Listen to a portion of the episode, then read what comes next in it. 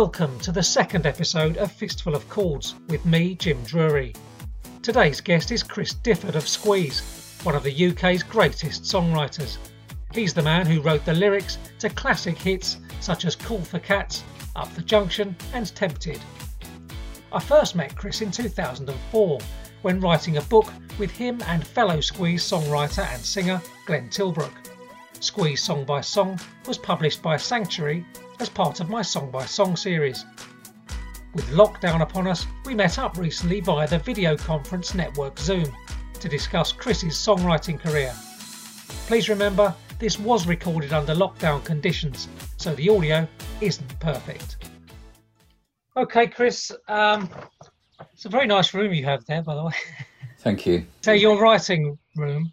It is, yeah. Um, not written anything in it yet, though, but I will be. So, Chris, first of all, how are you finding lockdown? I'm enjoying lockdown. It, it's really um, relaxing. Um, it's mind consuming. It makes me think about how grateful I am for the things that I do, and um, makes me feel excited about any possible future that I might have in the music industry, because the industry is in a a state of unknowing really as to how we're going to go forward. So, lockdown is a very thoughtful time. It reminds me of the early 70s when, you know, I used to get out of bed and not really have anything to do. So, are you, are you you're not doing any songwriting now at this minute, though? No, I'm not doing any recording or writing. Um, Glenn and I have talked about it, but um, so far I haven't really come up with the goods. Are you in touch with the rest of the band much? Um, yeah, I am. I mean, I I've emailed everybody and said hi and tried to keep in contact on the phone once every couple of weeks. But you know, being in a band sometimes means that you don't have any communications with them for weeks on end until you get back out on stage again. It's a curious relationship, but that's the way it works, I think. Interestingly, I was going to ask you first about um, your childhood, and um, you had a very vivid childhood imagination, and so maybe this is coming back a bit um, with your if you've Yeah. got nothing to do. Yeah, I think the imagination's there. Uh, well, it is there, definitely. Um, I just haven't tapped into it yet, to be honest. I, I'm in a s- state of wondering what it, songwriting and what the process of writing is in general. And I mean, I really love songwriting, and I love writing with Glenn, and I love writing with other people. I'm just finding it difficult to sort of focus in on what it is I'm going to say, I suppose. So tell me about your first attempts at songwriting in you know in the very early days before you were in a band. Uh, well, my attempts to write were genuinely exciting. I mean, I was just pen to paper all the time. Um, you know, that was my daily bread. I just used to love sitting with a notepad writing ideas down, even if they were rubbish. Most of them were, to be absolutely honest. But it filled the time and um, it made me who I am today. So I'm very lucky and very fortunate. And who were your sort of first influences? Oh, there were so many, but um, you know, when I went, when I was at school, I used to listen to King Crimson. I loved the lyrics of King Crimson. Pete Sinfield was a fantastically floral songwriter. I fancied that. Then I fancied Bob Dylan and Donovan, more storytellers, I suppose. I went to a folk club with my next door neighbours when I was about twelve years old, and there were people singing and telling tales, and I found that fascinating. And so, how important was it? Uh, was your meeting with Glenn Tilbrook? Um, well, meeting Glenn was obviously the turning point of my life. You know, it was, I owe so much to. I owe probably everything to that moment in time when we first saw each other and started to uh, become mates. And um, you know, it took a while for us to settle in, but um, you know, I mean, everything. I, I've known him probably longer than any of my family members in some ways, which is an extraordinary thing. And um, I think we have a great affection for each other, um, and we keep a distance from e- each other. And I think that's kind of um, something that uh, keeps us on our toes, if you like. And how did you write together in those you know, very early days?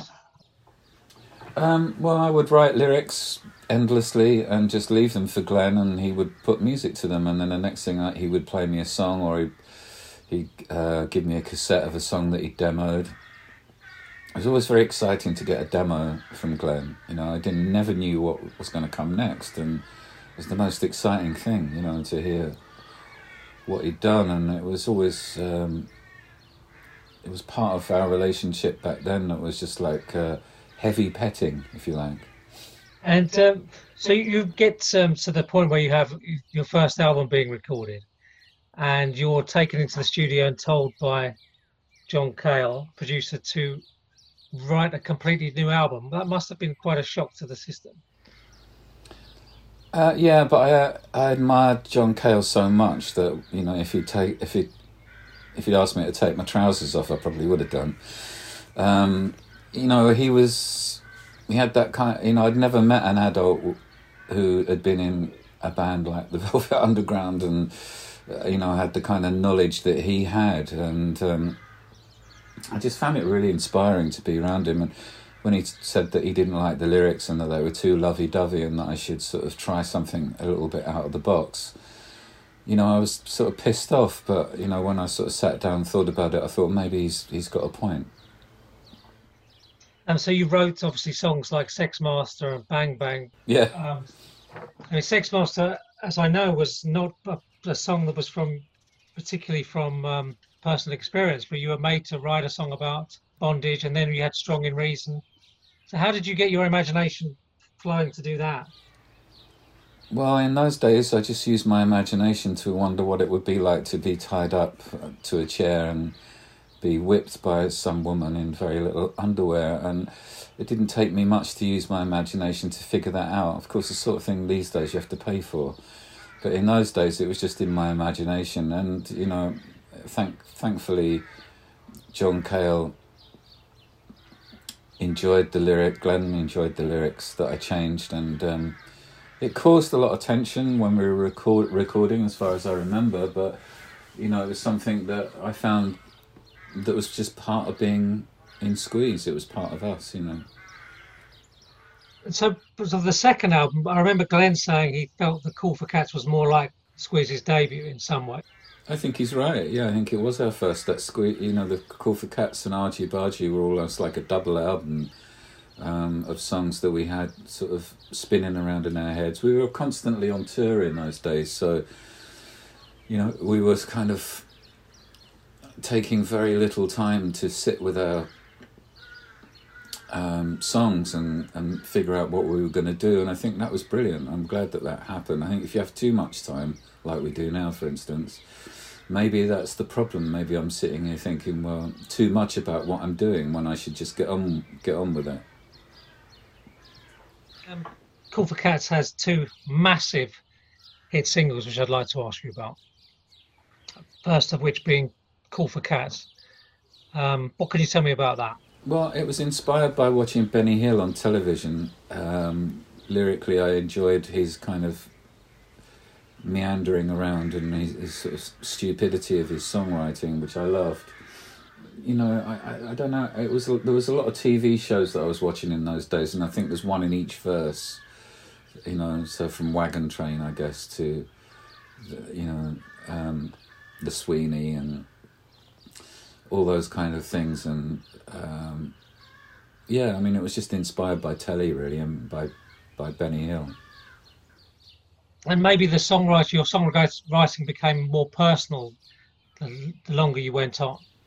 Yeah, I think it did. I think you know when we got to East Side Story, which is the you know the the, the, the fourth album there with Elvis Costello, things started to the penny started to drop really, and um, I suppose that I could sort of talk about my relationships and bring them into lyrical form and be able to um, self therapy. It's like self therapy for me to be able to write about things and that were close to my heart, you know.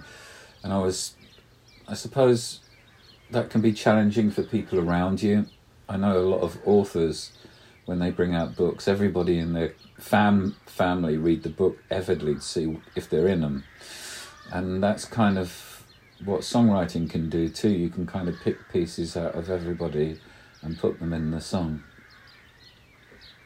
I was always intrigued with the fact that um, around sort of the argy bargy time, uh, you got you got married and then you wrote 45 songs in five days in New York, which is people often say if you get happy, if people songwriters become happy, they lose all their creativity. And for you, it was the opposite. Well, it was so much fun being in New New York. I was living um, in a very dodgy part of town, right behind CBGB's. Um, so nightlife was fun, you know, going to the bars and going to the club. Um, you know, it was very hot. It was a very hot summer, um, uh, as I remember it, and I, I just used, I just found the electricity of being in New York at that point so inspiring. It was like I didn't really want to do anything else but sit indoors and write songs and and then go out and have fun of an evening with friends. And that was a good tonic, really. And I think um, you can see there's a lot of creativity in the lyrics to the Argy Bargy album from that point of time. And also, some a lot of those songs got an East Side story as well, no? Yeah, again, it was just like a you know those the way those albums unfolded. It was a continuity, I think, and they were getting better all the time. The songwriting, um, the time between the recordings was getting shorter and shorter, and I think that was really useful. I think it gave us the impetus and the kind of spark to get on with it. And the inspiration that we needed we found in very short time. You know i think that was great. I think once once the touring kind of slowed a little bit which wasn't very much um, i think our songwriting got a bit more introvert and maybe not as so not as sparky so it was actually being busy that made you more creative busy and young yeah and being on telly i think that was a great thing So you never had at that point, you never had any worries about writer's block or anything. Because some, some bands they get to second album or so, and it's what are we going to do next? No, um, no, I've I haven't never suffered writer's block. I've suffered uh, a reflection of my own lyrics, looking at them, thinking maybe I've repeated myself. But then I, I'm being harsh on myself if I do that because I'm only one person, and I'm obviously gonna go across similar fields when I'm when I'm um, looking for ideas because that's what one does. It's a style. Um, so yeah, I'm. I, I don't think I've. I mean, here we are in lockdown, and you know, I, I suppose you could call it writer's block because I haven't done anything, but it's not really. It's just I I haven't really sat here and thought about it much. There's probably stuff going around all the time in your head. There is. I've got lots of images of things that uh, there's a bit. It's like a little um, kitchen in my head, and all this sort of on the on the counter in the kitchen. You know, all, all the all the stuff is being prepared for the meal, and um, I'm waiting for the I'm waiting for the ovens to get hot, and then I'm off. Um, but yeah, I've been collect, collecting images of what's been going on around around me, and it, it, it, you know, I watch some of the very sad things that are on TV, and I try and think about how, you know, people can see it from a different point of view and what that means. So, you know, I'm working on it. I'm going to ask you a little bit about "Sweets from a Stranger" because that seems to be the one part of your career when you you were sort of short of particularly good ideas.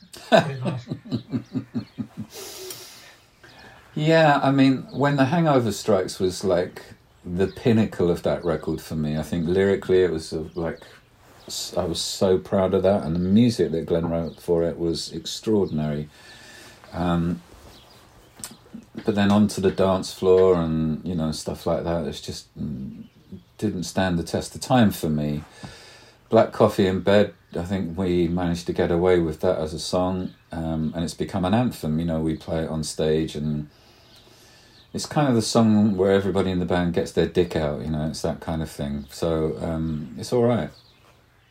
So, how did you come from that massive creative high we you were riding really quickly and, and really well to being to a point where you didn't want to be in the band together anymore and uh, you were producing what wasn't an album which was far uh, inferior to anything else was there no way of stepping back from it were you just on a roller coaster well, I think when you're young um, and it's all coming at you at that speed, you, you, you, you don't really understand what the consequences are of relationships. You know, you don't have the knowledge or the spiritual understanding of what friendship and what um, your place is, particularly in a band because it's a dysfunctional setup in the first place. You've got five people who want five different things from the same energy source. So it's quite tricky. And there's never any, or at least there wasn't in our case, any conversation about what we wanted or what we, how we felt. So when we broke up for the first time, um, we went in different directions together. Me and Glenn went off and buried our head for a while, um, and then we did the Difford and Tilbrook album, which I think has got some really fine moments on it. Um, but it's a record where there was literally no communication between Glenn and I, and um, we kind of spun off into um, some strange, strange place. Squeeze broke up for the first time in late 1982, worn out by the constant schedule of touring and having recorded five albums in five years. Two years later, Chris and Glenn recorded an album under the name Difford and Tilbrook while the other band members dispersed. The invitation to play a one off charity gig in 1985 saw the band get back on stage together, leading to their first reunion. So, Chris, why did the band reform? Well, we were in contact all the time because we were working on a musical in Deptford um, at the Albany, and that was something that kept us in close contact, um, I suppose. And then when the idea came up to do the charity gig to get Squeeze back together with Jools and um, with Gilson, uh, it was, it, you know, we just said, well, let's just do it and see what happens. I don't even think we rehearsed very much. We just went on stage in the pub, did an hour's set, and then we came off and looked at each other and went, right, let's let's make an album. And in this, the second act of Squeeze, because there's sort of three acts to Squeeze. Yeah. yeah second act, this is when you start becoming more personal in your lyrics. Was that a conscious decision, or is it just natural? Um, well, around those, uh, you know, around that Così fan tutte time, um, I think I was sort of abusing my body quite considerably, and I was sort of looking inward pretty much the whole time.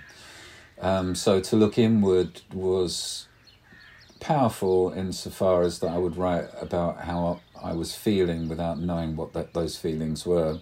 So yeah, I mean, I was writing about where I was, and um, looking back on it, I think it, it it's a bit out of focus, but it, it kind of helped.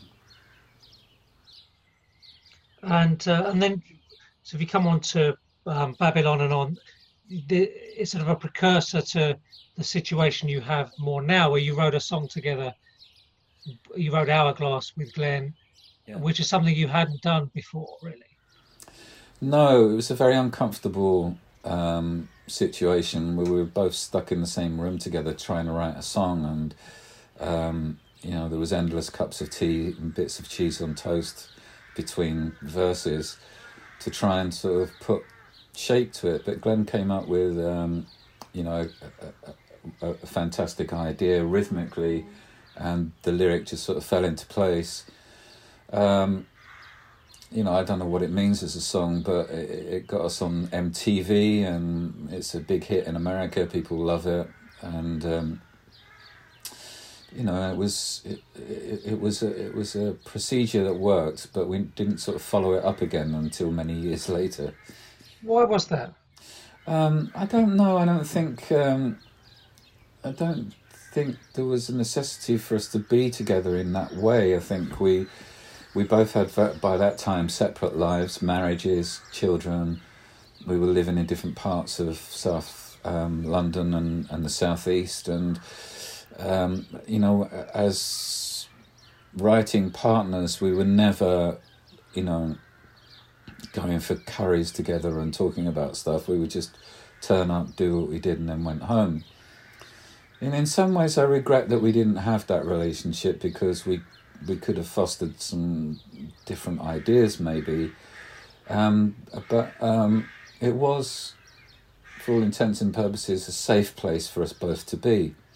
It created a safe envi- environment and um, it gave us both the opportunity, or speaking for myself anyway, the opportunity to grow outside of our relationship. And it worked. It was a work. It was a winning formula. Yeah, and around that time, Glenn went off, went off and started doing solo shows, which was, you know, at first I was enormously jealous that he did that. You know, I saw pictures of him playing an acoustic guitar on top of a car outside a pub, and I thought, wow, that's amazing. That sort of he's become Cliff Richard, you know, and I th- and I thought that was at first I was really envious and thought I wish I could do that, and it took me about ten years to realise that I possibly could. That's interesting. And also, there was another thing about that time. You were um, also faced with other people in the band wanting to have their own songs in the band. Yes. Which you weren't perhaps that happy with. No, it's an awkward situation. Our manager at the time had a publishing company, and he gave our bass player a publishing deal, and then, you know, we had to shoehorn songs into the record to make it work. And you know, I I, I loved the idea of it, but for me, it it it it, it, it wasn't. It wasn't like a George Harrison moment, you know, and I wished it had been. Um, I didn't handle it very well, and I'm, I apologise to everybody for that. I, I kind of didn't really come to grips with it on a very um, sociable level, but um, there you go. You know, these these things come and they and these things go. Um, so the the play album was a, sort of a fairly dark time for you personally. Yeah. Um, and you had some sort of internal battles with yourself. I don't know how to put that. Um, and some very personal lyrics at that time um, like the truth. Um, yeah. Can you tell me about songs like that? Um, well, that was the end of my drinking. You know, I'd had 26 years of it or whatever. And, um, you know, I was in a dark place and, you know, we went to Los Angeles to record. We rehearsed in a house. The idea was that we were going to be like the band, you know, we were going to live in a house and form a record together. I'd only been there three hours and I checked myself out and found myself somewhere else to stay. Um, you know, there was a lot of nervousness about being around people because I was selfishly taking lots of drugs and I didn't want to share them with anybody else. So the idea of being in a house with other people that might indulge in what I was going to do terrified me. So I went and got a flat on the other side of Los Angeles, drew the curtains, and just became an asshole. and then you weren't actually in the recording some of the time. You were you went back, didn't you? You didn't go back to England. Um, yeah, I went back every couple of weeks. I flew back because I just had a daughter, Grace, and I wanted to see her. And um, very expensive to fly back from Los Angeles every couple of weeks, but that's what I did. And you know, I, I, I trusted the process. You know, Glenn liked his own space to record and to create, and I was trust. I, I trusted him to get it right, which he obviously he did. Um, and the producer at the time, Tony Berg, who was somebody else you could totally trust. So um, off I went. Um, it wasn't like I was sort of sneaking away from school or anything. It was like I was genuinely wanted to see my newborn child and just to be there. How difficult was it to write such personal songs? Because often people will really hide personal lyrics away, and but you you were very upfront at this time. Yeah, I don't find personal lyrics that hard. Um, you know, I think it's again, like, like, I said before, it's like therapy. You know, saves paying 150 quid to sit on someone's sofa and talk. You know, I just sit and look at myself and write some words. But um, yeah, I mean, it was. I, I love the play album. I think it's beautifully produced by Glenn and Tony. Um, the, the Bob Clearmountain's mix of it is supremely brilliant. Um, the whole thing is just uh, like one of my favourite records, and Letting Go uh, is one of my favourite songs. It's just like the most powerful piece of music I think Glenn's ever written. It's interesting, 'cause even in some of these difficult personal songs, there's still humour in there. There's, I mean, Cold Shoulder. Yeah, uh, I don't think I've ever found a, a song that finishes with such a brilliant, funny couplet. Then I Yeah. fell over into a bush. It's, it's, it's fantastic, and everyone can. yeah, Uh, well, a lot of men. can relate to it. uh, yeah. Um, was that important to you? Was it just natural? Was it important to have the sort of a humorous element to this stuff? Um, I wrote that in a church in Rye in Sussex, and um, I remember sitting in the back of the church writing the lyric down, and it just seemed to flow very naturally, and it had humour right from the beginning, um, and I didn't sort of stop to question it. Most of the best lyrics, I think, are written in one sitting, where you just sort of sit down. And you know, if I go back to the cooking analogy, it's a bit like peas if you put peas on in a pan, they're always going to taste great. They're never going to burn. They might be a bit soggy, but they always taste great. And the best lyrics are like peas. Oh dear. Um, and I think I'm right in saying that Some Fantastic Place was the first time after, apart from Hourglass, where you did actually write together. Am I right about that, or is it after this point? Uh, no, we didn't start writing together till Cradle to the Grave, really. So, Ridiculous was a time when Glenn, I remember Glenn saying in Song by Song that um, he thought your writing focus had slipped away from Squeeze. Was that a fair um, assessment? I think it's a good assessment. I think um, at that point, the record company were running out of juice as to what to do with Squeeze. You know, um, sort of um, Britpop thing had been and gone, Blur, Oasis, and they were trying to figure out where we fitted in in it all. It was, yeah, I, I think I did lose a bit of focus. I became more interested in fast cars and spending lots of money than writing songs, and uh, that was a stupid thing to do. But I mean, that was just the way it was. You know, we were spending a lot of money recording records that weren't really selling, and they were being A&R'd by a record company that really didn't know what to do with us, and it wasn't their fault. In 1999, after the fractious recording of the band's 12th album Domino, Chris announced his departure from Squeeze, leading to the band folding for a second time. Relations between Glenn and Chris had deteriorated badly, but eight years apart allowed the wounds to heal, and in 2007 the pair decided to reform the band again. In those intervening years, both men made their own solo records, while Chris also went into band management, taking care of Bryan Ferry and Marti Pellow, and beginning a burgeoning career holding songwriting workshops. Um, how was it? How important was it to you at this time? It was kind of this time in the nineties where you start writing with other people outside of the band, and um, and you started doing songwriting workshops. Now, how did working with other people uh, sort of liberate you in a way, or increase your songwriting ability? Well, you know, I, I've been running songwriting workshops for 27 years now, and uh, I started around that time, I guess. And I think the writing with other people was challenging because, you know, it was like sleeping outside of the marriage with Glenn.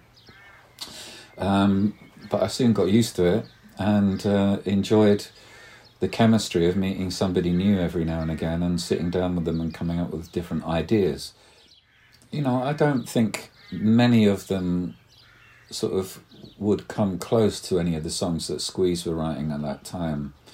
But it was a good way of using my energy and not just sitting around waiting for the next record to to pop in front of me. You know, it gave me an opportunity to meet new people, write songs, and just just be in a different place. And how do your songwriting workshops work? Um, well, normally uh, there's 15 to 20 people come to a big house in the country.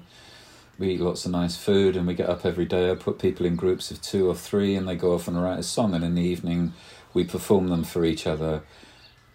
you know, in all of those years, there's been some incredible songs and some incredible relationships, friendships. So, what do you get out of that? Um, well, I don't really get anything out of it other than the the joy of being around creative people and and a bit. I suppose I used to put myself in some of the groups as a songwriter, but I don't do that. I haven't done that for many years because it's not about me. It's about them. It's about bringing people together who've not met each other before, and they go off and do different things, and it's inspirational. I enjoy it. It's it's giving back. And how did the, the break from Squeeze from you know 99 to 2007 how did that affect your songwriting? That's eight years away from from glenn. Yes eight years bloody hell that's a long time. Um, i have to say that um, i think it was one of the one of the most interesting times of my life because I didn't really write anything. Um, I went into management. I built a recording studio in my garden for my, and my kids really loved that because people from all over the world came to record there, and it was great for them when they were growing up. And it wasn't until Francis Dunnery came down to the studio to do some stuff, and he he asked me if I, if I wanted to record my own stuff, and I said no, I didn't. You know, I wasn't that fast. I didn't really want to get back into being Christopher the singer or the the guy in the band. You know, it didn't interest me. I was watching from afar what Glenn was doing, and I was happy for him. He seemed to be on tour the whole time with his band in a bus, and he seemed to be full of the joys of spring, and I was really pleased for him. Anyway, it, it, it inspired me to write some songs with Francis, and then my first solo record came out, and I was surprised at how great it sounded. Yeah, I mean, how important was it for you that it had? I mean, it had critical, if not commercial. It certainly had. They they both had critical acclaim. How gratifying was that for you? Uh, well, the gratification was lovely. Um, I'd achieved something I never thought I would achieve, largely down to Francis and him uh, whipping me into shape. Um, and from that grew this other guy who enjoys being on stage for the first time and enjoys talking to the audience for the first time, enjoys singing his own songs for the first time. So another character grew out of out of my life, and I'm very fortunate for that because I can now, in lockdown, do gigs from where I'm sitting, and even though it's only for like hundred people online, it's it's community based and it's about bringing people together and it's it's a joy. So Squeeze got back together in 2007, and uh, how would you say your the band's writing has developed? It's a very different way of writing now. Yeah, we didn't record an album for quite a few years, and then we went in to do Cradle to the Grave, and Glenn and I were really excited about that idea um, working with Danny Baker, who I'd been at school with. That was amazing. You know, the creativity there. Uh, the script was brilliant. My friend Peter Kay was starring in it. You know, it was all amazing coming together. It gave us the impetus to sit down and write songs, and for the first time in many years. And I think we've cut, we came up with a great collection of songs. And and then again, then almost identical to the beginning of our career. We then go in and do another album called The Knowledge, and it's almost like that. You know, the, the that was like the double album. It was like the argy bargy of Cool for Cats. So it was incredible how quickly they both came along together, and they were both uh, albums that we shared a lot of the songwriting on. Yeah, so that's very different. So how, how did you get to that point where now Glenn writes some lyrics how did that change come about? It was a, just an organic change?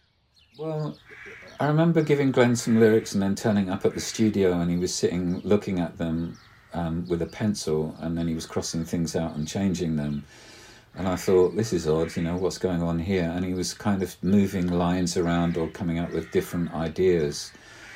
And at first, I kind of questioned whether maybe I'd given him not enough to work with, or uh, you know, I hadn't come up with the goods or whatever it was. But it was the beginnings of what you could call a co-writing relationship, and I didn't kind of take to it like a duck to water at the beginning, but um, you know, once we started to record those songs and I heard the changes for the better, then I realised that this was a new part of our relationship that we needed to work on.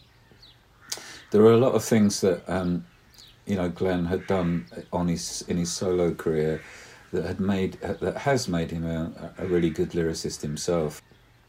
I, I'm happy with what I can bring to the table and what I can bring to the table these days is more about being on stage than it is writing songs. You know, it's something that is has become an incredible experience for me and for the band. You know, and um, you know, we just played Madison Square Garden a couple of months ago, and it was the most amazing emotional experience for everybody and sadly, here we are in lockdown, and you know the idea of going out on the road now is is something that I'm not sure will happen for a very long time, and I think that's that's sad. You know, I was watching TV last night, and there was this wonderful bit of film about this guy who had a nursery where he grew plants, and um, he he'd expanded his business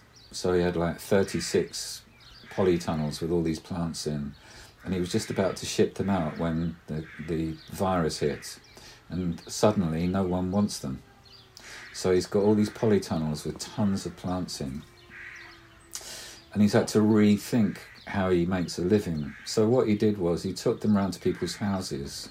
He gave them to people with a with a bag, little um, envelope, and he said, "If you like these plants, just donate a little bit of money. And he, that's how he's kept his business going. And it's kind of like, I think what's going to happen, you know, we're going to be online, we're going to have the cap out, and we're going to try and keep going. Um, because I don't think the big stages are going to be um, uh, alive with music for I, I would Im- I would imagine over a year. I'd think. Yeah, it does sound like it, doesn't it? in terms of the the new material, how would you say it stacks up against um, against your against the old material? Really, I think it's a cont- continuation of the past because it's our songs and the chord changes and the lyrics are recognizable as being squeeze. And the great thing about our audience is they will let you know if they don't like it, and they do. So I'm pleased. You know, they want to hear the new songs as much as they do the old.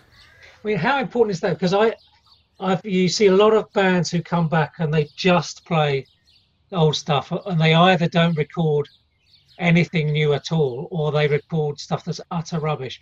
How important was it for to you that you actually brought stuff that was really very good? I mean, those two albums, oh, bloody good albums. How important was it to you that that was the case? Um, I think it's important to us both that um, that we have something that our audience likes and that we like too, and um, you know to be uh, to continue from our previous career as Squeeze. I think we've done a fantastic job, and that's just not writing songs. That's being on stage, as I said. You know, it's about the whole the whole process. Uh, but do you think it's important to not just have gone out playing the old stuff? Well, we did for a while. We were the greatest Squeeze cover band you could ever hear. But we've grown out of that, I think. Rest of the band, it's a very dynamic act. People, there's no shoe staring going on on stage. It's a very dynamic band uh, with lots of characters. Uh, how much energy does that give you? Um, I think we've got a, tr- a, really great band. There's like seven of us at the moment, I think. um, the energy on stage is extraordinary. Um, we've got a great set of songs, obviously. Um, you know, I don't think there's anything to complain about. And actually, some of the stuff you're doing now is is Squeeze were never a um, a political band, but there are sort of a few reasonably political songs in there now. How how did that come about? Well, I think that's Glenn's influence. It's certainly not mine. I'm not a political person. I'm, I haven't got any a political hair on my head. Glenn needs to say things in Squeeze just like I do, so it's a palette that we both share. Uh, we might paint different pictures, but um, somehow it comes together. And so, how long, if if the lockdown ever ends, uh, how long do you th- do you foresee Squeeze carrying on writing and recording? Um, well, we're, we were just before all this happened. We were discussing a five-year plan. Um, we kind of set base camp at halfway up the mountain, me and Glenn, and we were discussing how we would get to the summit, and it was like a five-year climb. So that was the that was the discussion. I guess we're going to have to have that discussion again at some point in the future. But I think for now, I think it's just we're sitting tight, praying that scientists find a vaccine for the virus so that people feel safe about going to concerts again. And for us as a band and our road crew, we have to be safe. I don't want to fly to America to do a tour if I don't feel safe. There's no point. And I think audiences will be reluctant to go to gigs for a while. Uh, I think they want gigs and they want music and they want to have a great time, but I think they'll be concerned about it. At least I hope they'll be concerned about it. You know, the idea of seeing football matches come back into play behind closed doors is kind of the way forward for football, but it's not a football game without an audience. And I can't see gigs behind closed doors either because it just wouldn't be the same. You could stream a gig at the Albert Hall but financially it just wouldn't make sense. So um, for for now, it's house concerts online, for me anyway, and I enjoy those. And I do writing workshops online with people that want to le- learn to write songs, and I enjoy that. And that kind of keeps the wolf from the door just for the time being.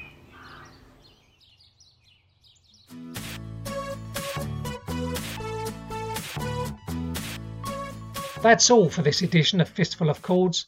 Many thanks to Chris Difford for his time. I'm sure you'll agree he was on top form. I'd also like to thank Tim Briceno for allowing me to use his music, and Mark Taplin for providing the stunning artwork that accompanies these podcasts. Episode 3 will feature Mickey Gallagher of the Blockheads discussing his eventful songwriting career with Ian Dury.